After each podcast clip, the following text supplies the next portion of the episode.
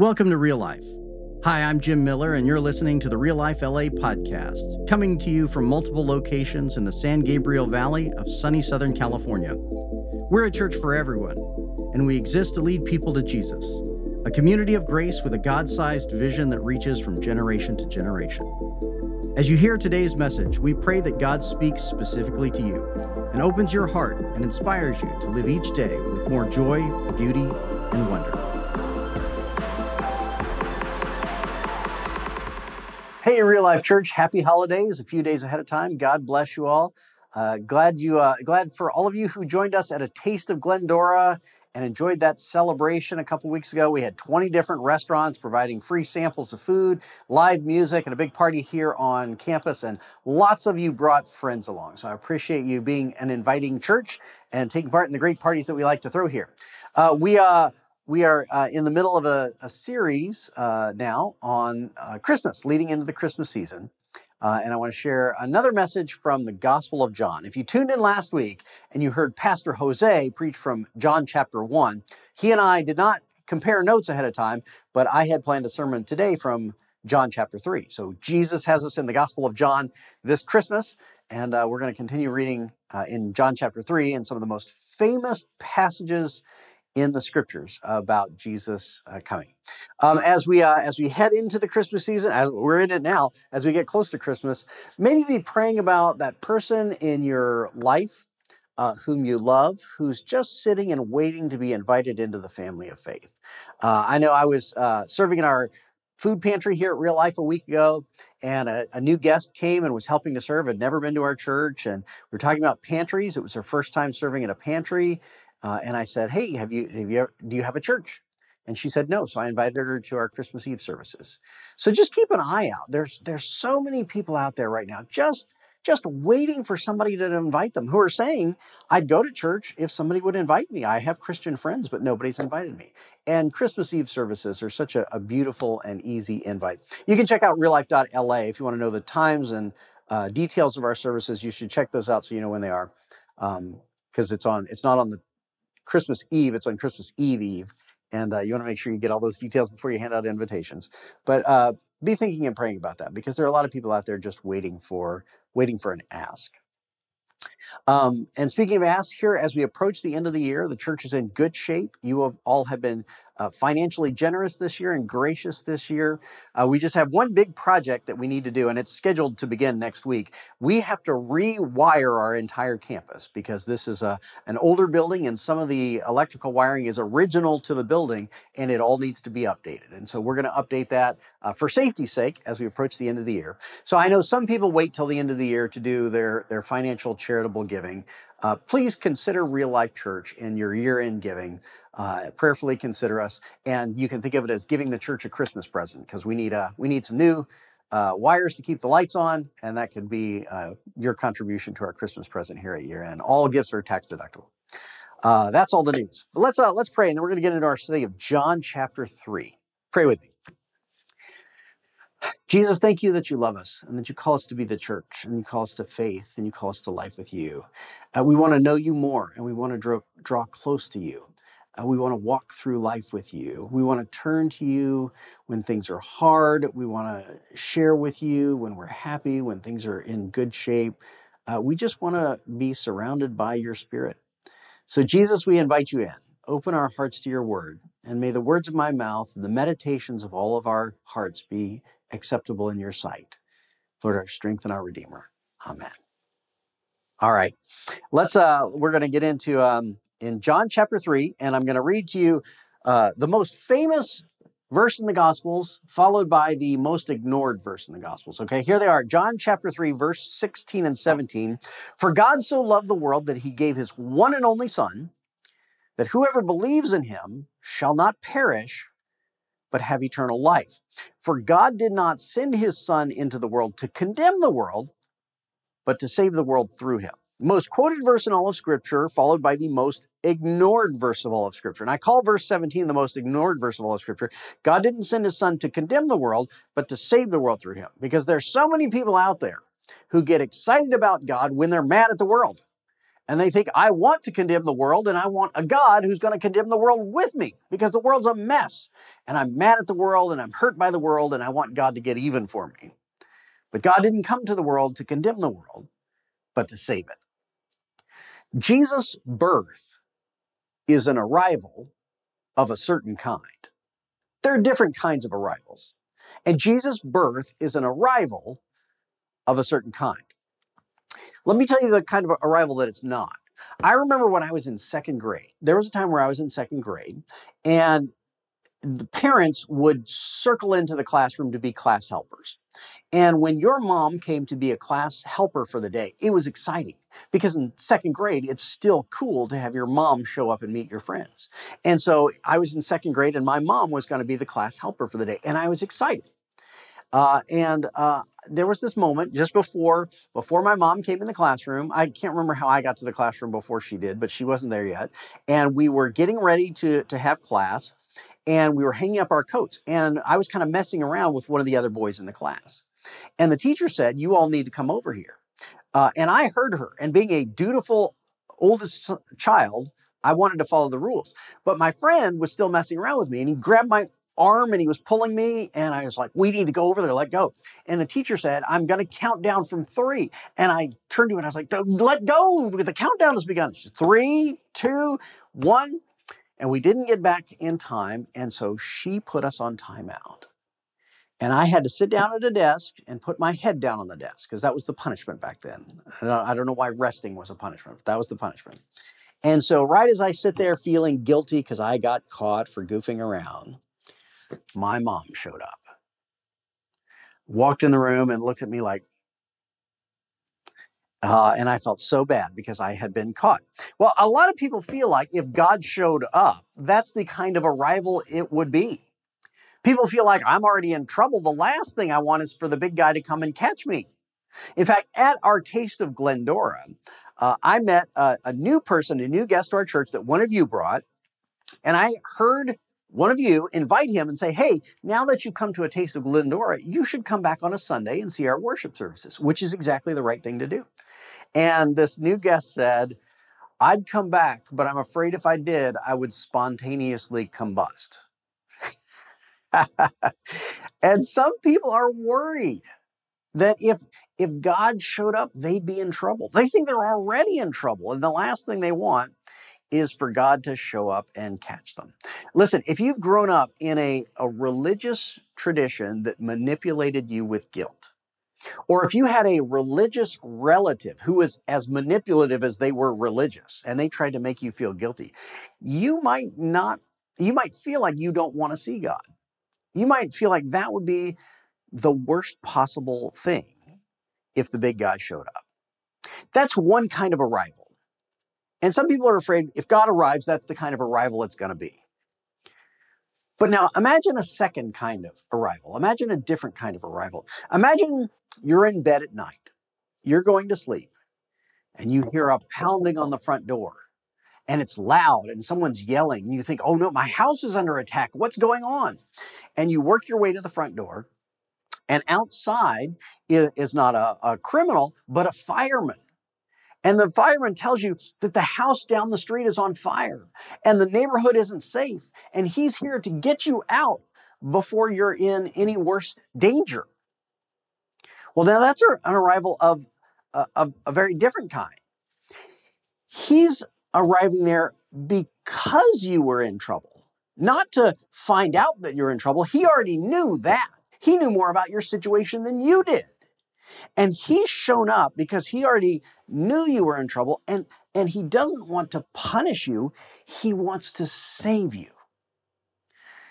That's the arrival described in John chapter 3, verses 16 and 17. God so loved the world that he sent his only Son so that whoever believed in him wouldn't perish, but would have eternal life. He didn't come to condemn the world, but to save the world. That's the kind of arrival this is. The most famous verse in all of scriptures, followed by the most ignored verse of all of scriptures. And now it goes on. At verse 18 Whoever believes in him is not condemned, but whoever does not believe in him stands condemned already because they have not believed in the name of God's one and only Son. Now, notice the passive voice uh, here. They stand condemned already. They're, they're in a state of condemnation. The focus here is not on God condemning them, but them being in a state of condemnation. It, it's like if you get dirt on your hands, your hands are dirty.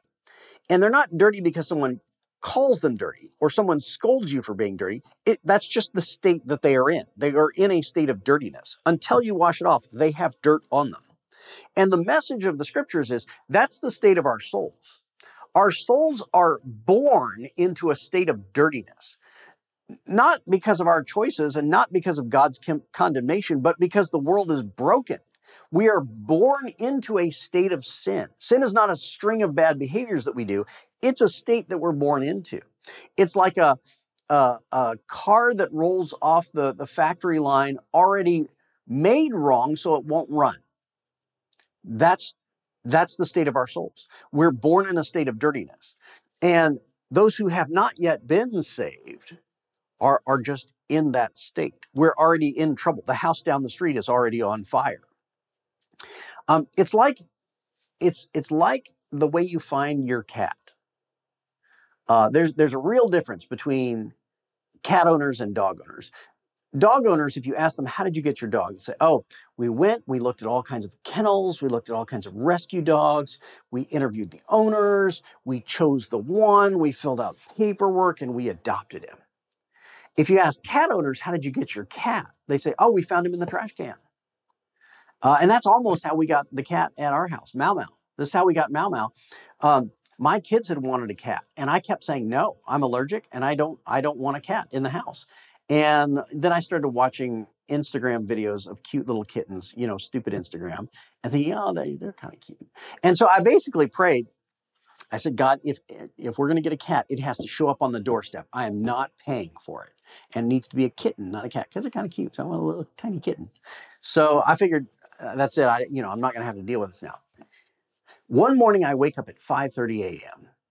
and I can hear a cat, and I go and open the front door and I look around and I, I can't see it anywhere.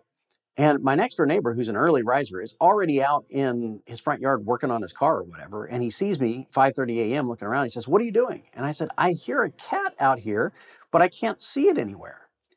And he said, "Open the hood of your car on the driveway." So I open up the, uh, the hood, and there, trying to stay warm overnight on the engine block, was a tiny little kitten, which was free. I didn't have to pay for it, it was already there. Was, and I decided at that minute that that was our cat. Now, the cat had made no such decision. And what ensued was a mad chase.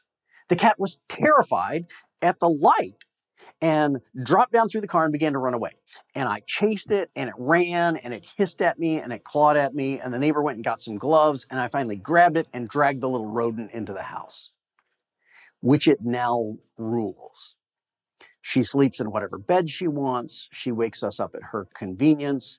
And she sits in the front window and glares at the neighbors on the other side condescendingly because I think she knows they go to the Baptist church instead of our church.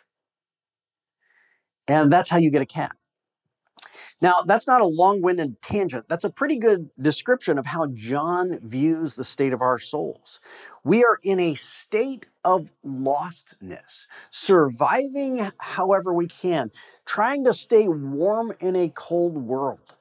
And when God arrives, it's like light flooding into a place of darkness, which at first is honestly terrifying. We are not prepared for it, and it feels like we're in trouble. But his heart for us is a heart to save us, not to condemn us. He, he actually wants to take us in and spoil us a little bit to give us the keys to the house. When God shows up and his, his light floods in, we are already in a state of condemnation. He wants to bring us in the home and make us his own. The house down the street is already on fire. He wants to rescue us from the state we're already in and bring us to a place where we are no longer condemned.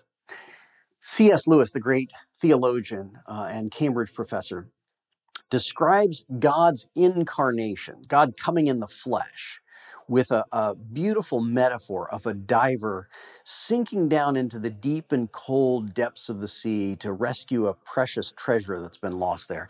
He says it this way The central miracle asserted by Christians is the incarnation. Incarnation is in the flesh. Carne is uh, the Latin for, for flesh. God came in a body in Jesus Christ. They say that God became man.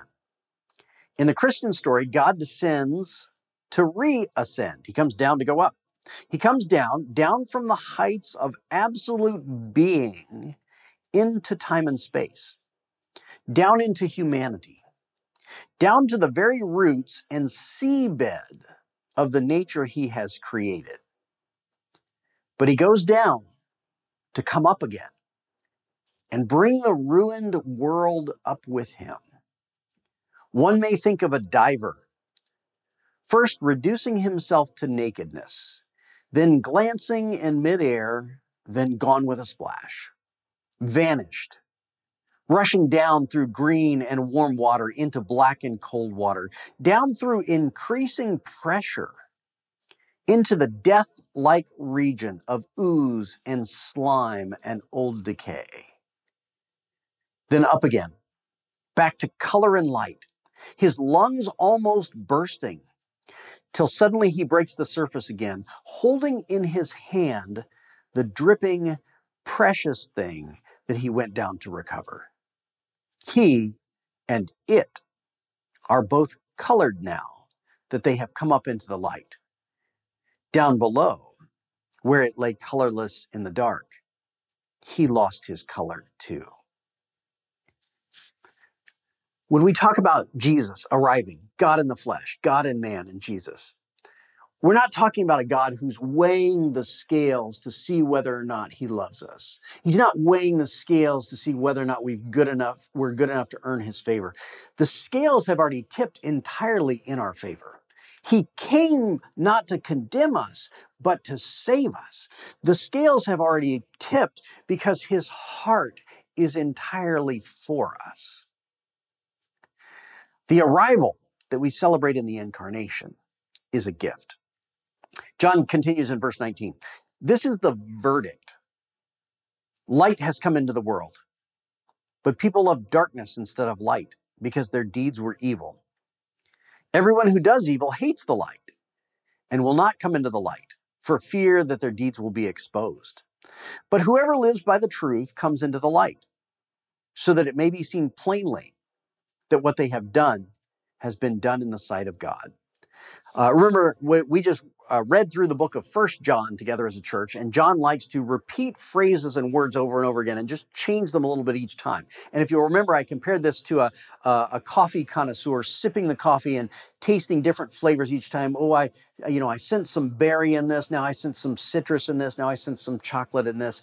And this is what John is doing. He's repeating phrases and words in slightly different ways each time so that he can savor uh, the, the theology that he's expressing. Uh, light came, but people loved darkness. People were embarrassed, so they feared the light. But if you live in the truth, you live in the light, and you don't care who sees, even God. The, the um, fascinating word in this passage is the word verdict, right here in the beginning in verse 19. This is the verdict. The, the Greek root for verdict is the same root for the word for condemnation. And the Greek is actually krisis, which is the basis for our word crisis, because a crisis is a fundamental decision at a fork in the road where once you make that turn one way or the other, you, you can't choose the other one. And, and what's happening in the birth of Jesus is a crisis, a decision that we have to make. We will either turn into the light and live in the light, or we will continue to spend what days we have left skirting around looking for shadows in which to hide. That is the, the fundamental crisis that all people face as a result of the incarnation.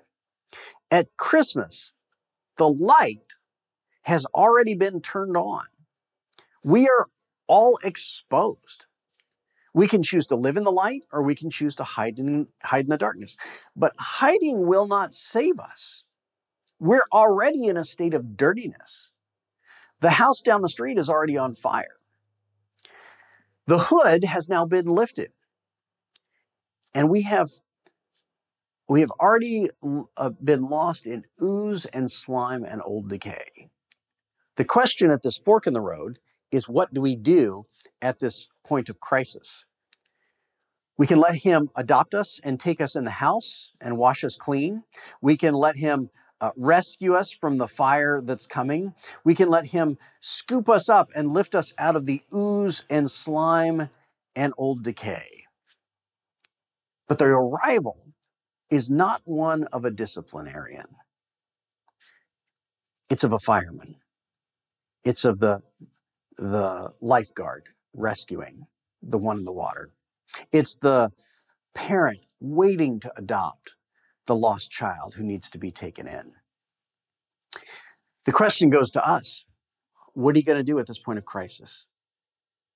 If you've, if you've never turned to Jesus before, that is the best Christmas gift we can give him. In this, in this season of, of cold and dark, to turn towards the light, to say, Jesus, I can't do life without you, and I need you to walk in front of me. I need you to lead the way. And then to make that a, a practice of daily habit, where we don't just commit to Jesus once and assume everything's taken care of and then see what we can get away with the rest of our lives, but rather we spend each day turning back to Jesus again and saying, Today belongs to you, and I want to live life with you. I want to live a prayerful life. I want to live a life obedient to the teachings of Jesus. Jesus, remind me each day to be faithful to you. And as we do that, I think the experience just grows deeper and more rich as we go.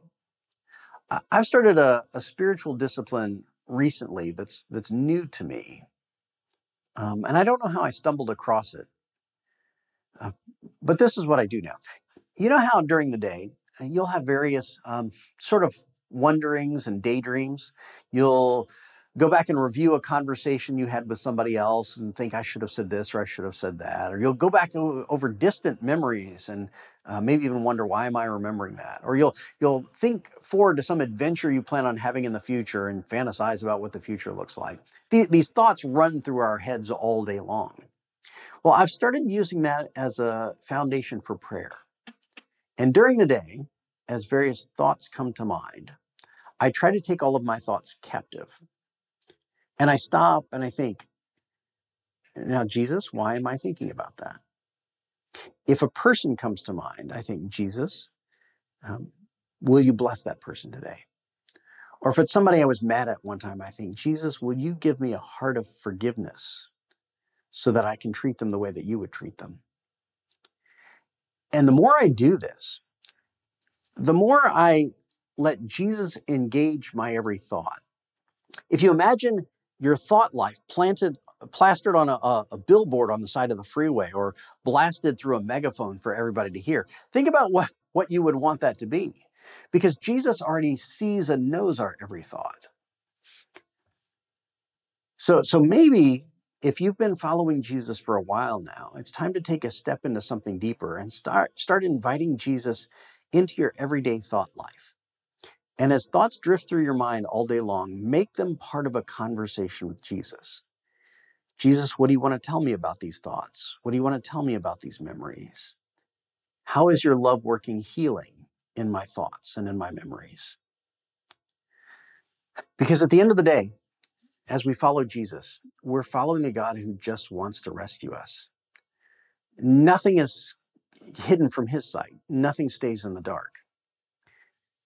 As you drive around in this Christmas season, as you look at all the beautiful Christmas lights, remember that we are a people headed increasingly towards living life entirely in the light. And that's the message of John for today.